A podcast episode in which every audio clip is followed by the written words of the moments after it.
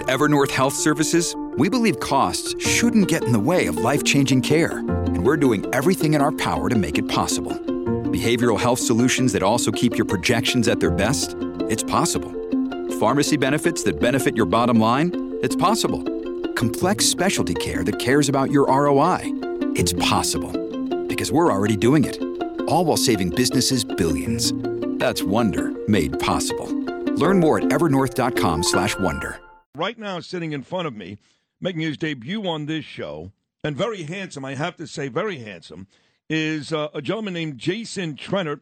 Jason is a chairman and a CEO of a big time research company, a Wall Street guy, regular guest on CNBC, Bloomberg, Fox Business. Larry Kudlow loves this guy, so he's got to be smart. And the first thing Jason said to me when he walked in was, I'm a huge fan. And my response was, Now you can stay. Good morning. Nice to meet you, pal. it's great to be here. Thanks for having me. Nice to have you too. You've been listening to this show or my days at the fan. When did you become a Uh, fan? and of? then also, not, I I don't know what it was like to work for, but uh, you know, but Imus Yeah. back in the uh, late '70s, and then I, I saw your whole career, and it's been cool. amazing. And now I'm listening to the show, and and also not to, you know, I just want to express my condolences for Bernie's Yeah, passing. Because uh, I've also been a big fan of Lou, the whole gang, The So whole it's, crew. It's great to be here. Well, nice you. to have you. We are coming to you live this morning. Now that you mentioned it, my second time I mentioned it today from the Bernard, uh, Bernard McGuirk Studios. So, if you were listening an hour ago, you would have heard my friend Ron Insana. I did. You know Ron? I do, Ron. I Have you Ron. worked together at CNBC at all? Yep. Okay. When he, when he was there, he was he was among the first guys to have me on. You know, 25 years ago. Right. Like. He's So- been there f- from day one, basically. Very, very smart guy. And All we right. spent much of the conversation talking about the top story in today's New York Post and really the big news story in the world today, and that is the arrest of Sam Bankman Fried down in the Bahamas. If you listen to me with Ron, you heard me say for everyday people, which I still am, I'm not a millionaire.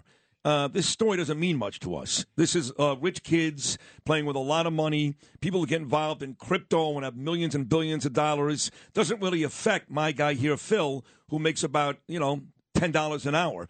Um, and Ron agreed. He said, "You're right. It's not really a Main Street story, but it could have been." What are your thoughts on the Fried arrest? Well, I think, uh, listen, I think uh, Ron is absolutely right. And I think the, the point that Ron was making is that this hasn't been completely integrated into the financial system. Uh, there's probably more things we're going to learn as this goes on. But by the same token, this really hurt people that were, let's face it, speculating. And you feel bad for them that they lose money, but you know, it's just like anything else. Uh, if there's, uh, if it seems too good to be true, it, it probably is. And it, what's remarkable are the, in my opinion, are the institutional investors, the Sequoias, the big private equity firms, the big Wall Street firms. They got snookered by this guy as well. So it wasn't just the people buying his Oh, wow. his tokens, but it was the people that provided him capital, and that that's actually kind of stunning given the amount of money that these Right. guys use. Not only that, but we've seen this before. You would think they'd be so cautious now after a Bernie Madoff, after Elizabeth Holmes. You think they'd be so cautious. But I want to go back to what Denzel Washington said in the movie Philadelphia when AIDS was a new thing. And he was talking to somebody at Tom Hanks' firm. And he said, Talk to me like I'm a first grader. This issue, I'm a first grader. Yeah. So this guy, this Sam Bankman Fried, he reaches out to the banks, they reach out to him. And how does he sell it? What does he say? Well, so he's uh, he's largely selling this uh, new technology called blockchain, which frankly a lot of people can't really figure out what that is either. But it, theoretically, it should make things easier to contracts and all the rest of it. But then largely people just started uh, buying and selling it, even though there was no there, there was nothing behind it. There were no cash flows behind it. There's no When real you value. say it, you mean FTX? F- FTT is his FTT. token, and there's all these as as uh, Ron pointed out earlier. I think there's like there's something like ten thousand, uh, 12,000. twelve thousand Cryptocurrencies, cryptocurrencies, right. and they're really not worth anything. They're, I mean, they're they're people really just trading them among themselves. well, if you're saying that, you know that, and all these banks and institutions know that. Why would anybody get involved in, in millions or billions of dollars? Did this guy have such a great sale that he was going to double your money or triple your money? They just couldn't help themselves. How do you know that in this day and age when there's corruption everywhere? Yeah, no, it's greed, and it's and and listen, it's as old as humanity uh, itself, and people were interested in this because it was going up, and people know, you know, so it goes up. People say there's got to be some value there. I want to get in. People were getting rich very quickly, and there's nothing kind of makes you feel worse almost than to see a friend get rich, Right. and you're not you're not involved. Oh, and I that's, hate that. And that's what and that's what happens with these. This is exactly what happens. So if he would have called you, Sam Bankman Fried, Right. said, Jason, you're a sharp guy. You're on CNBC. You're on Fox News. You know the markets. You know about cryptocurrencies. Give me a million dollars today. I'll make that a million, five million in, uh, I don't know, 30 days. You would have said what? no way. No way. Yeah, and listen, I made plenty of. Uh, Anthony this- Scaramucci did it. He did it. Um, you know, and I know Anthony too, and, and there's a business opportunity there. I'm not saying there is not a business opportunity, but in my opinion, it's not worthy of speculation uh, because, again, there's no underlying uh, value. I've made plenty of other investment mistakes, in my, so I'm, I'm no genius, but there's uh, there's a lot of people that have shied away from this. Jamie Dimon, right, called it essentially a pet rock. Right, these these things are they're no different than some other just inanimate. Is Morgan Stanley? He's J.P. Morgan. I'm sorry, Morgan, he's the CEO yes. of, uh, of Right. J.P. Morgan. So Right. there are a lot of people that have been around a while that have seen a few of these things and and and, and knew that it could it couldn't be what it says. It said they said it was because Yeah. it was too good Yeah. to be true. Ron said that um, in the history of these types of things, and we're about to make a movie together called The Tank Job about Tino DeAngelis. Oh, yeah. And what he did in 1963. We're going to start shooting now in April in Canada. I've got a pretty big role, actually. Right. But he said in the history of these things, uh, this is clearly top five. Now, we know that because of the money, but we have to t- take into account that it is 2022. So it's a lot more money than would have been in Right. 1963. But all that being equal, do you agree this may be at the very top of the list? I, I do because uh, I do because it did take in some sophisticated investors that invested in his firm, and I, I mentioned some of the private equity firms that I, mentioned before. Also, I think the political implications uh, are pretty widespread. I, I, one thing I didn't dis- I didn't agree with Ron about, to be honest with you, is that from the things I've seen, the political contributions are much more to Democrats than Well, they you're being were. nice. uh, Not, than- not only than- much more, all to Democrats. Yeah, I mean, I think like, Ron uh, made that up.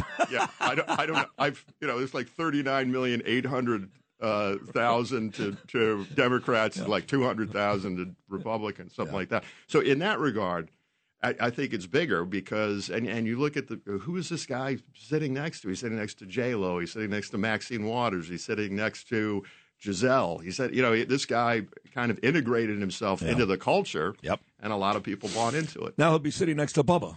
Yeah. I'm not going to go now, Yeah, Sammy. That's right. Better. You know, I saw him take the walk, the perp walk, right. in Nassau, which is a gorgeous place. I love Nassau. I, lo- I love the Bahamas, but we all love Nassau, Paradise Island. And he's wearing like a blue sport jacket and a button down shirt. Right. And he looks like some rich kid who got himself into trouble.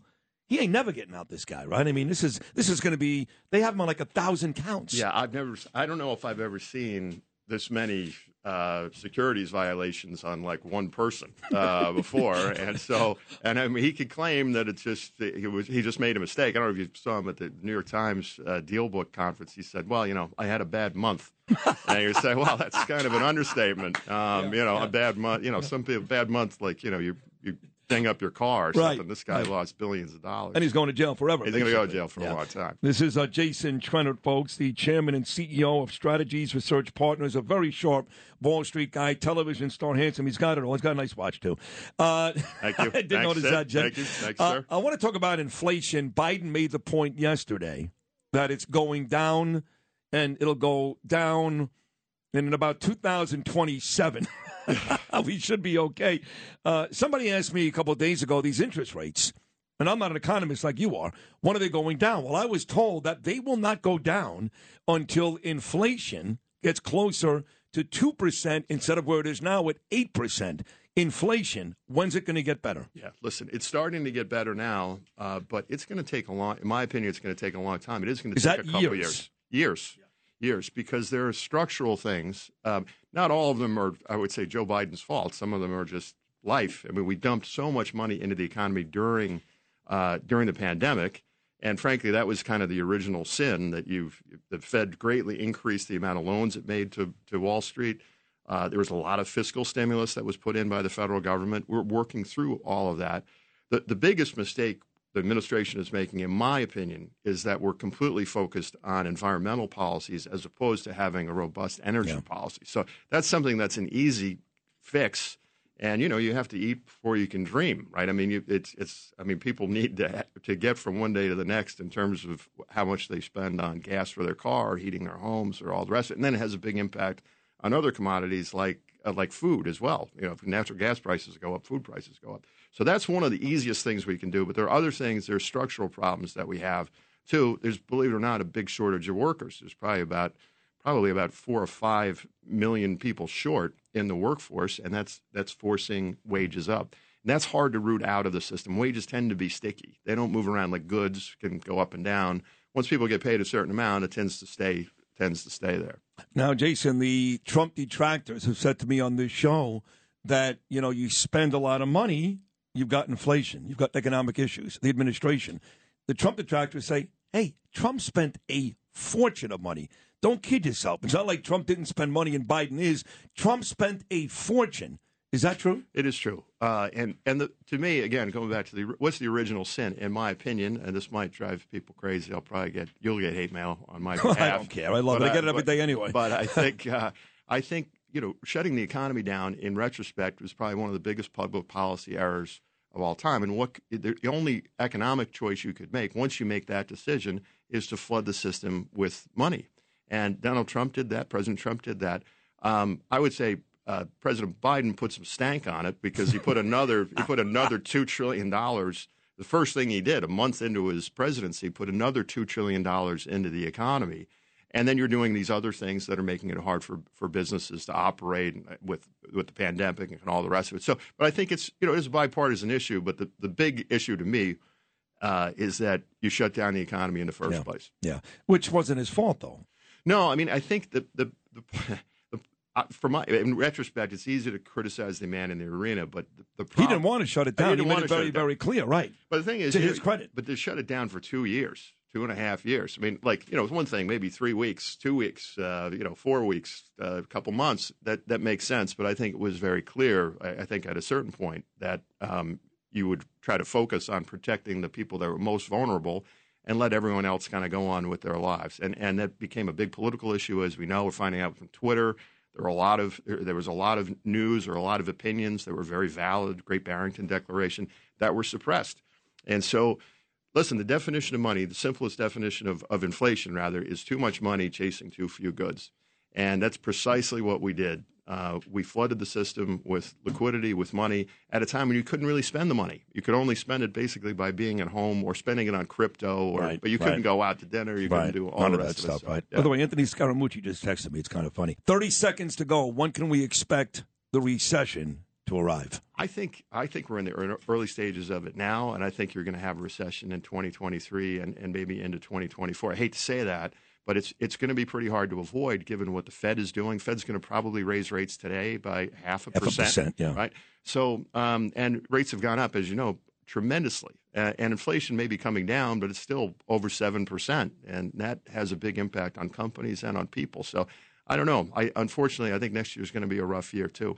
All right. Listen, now I know what Larry Kudlow meant, and now I know why you're a big star on CNBC and Fox News and all these other networks because you're great. Thank you. It's uh, great to meet you. Great to you meet you. Look It's an great. honor. You sound great. Thanks. It's an honor to me to have you here, too. So keep coming back, okay? Uh, anytime. Thank Merry you. Christmas. Happy Merry New Year. Merry Christmas. Happy New Year. My man, there he is, folks. Jason Trennert. This is Greg Kelly for Priority Gold. What does it mean to be America's precious metals dealer? It means that you're in touch with the hearts and minds of those who love this country, value our freedom, and want to protect the future. Priority Gold is that precious metals dealer. They've helped thousands of Americans back their retirement with solid gold and silver. Call Priority Gold at 888 506 6439. Receive free shipping, free storage, a free investment guide, and one of the best purchase experiences in the industry. Call now or go to prioritygold.com.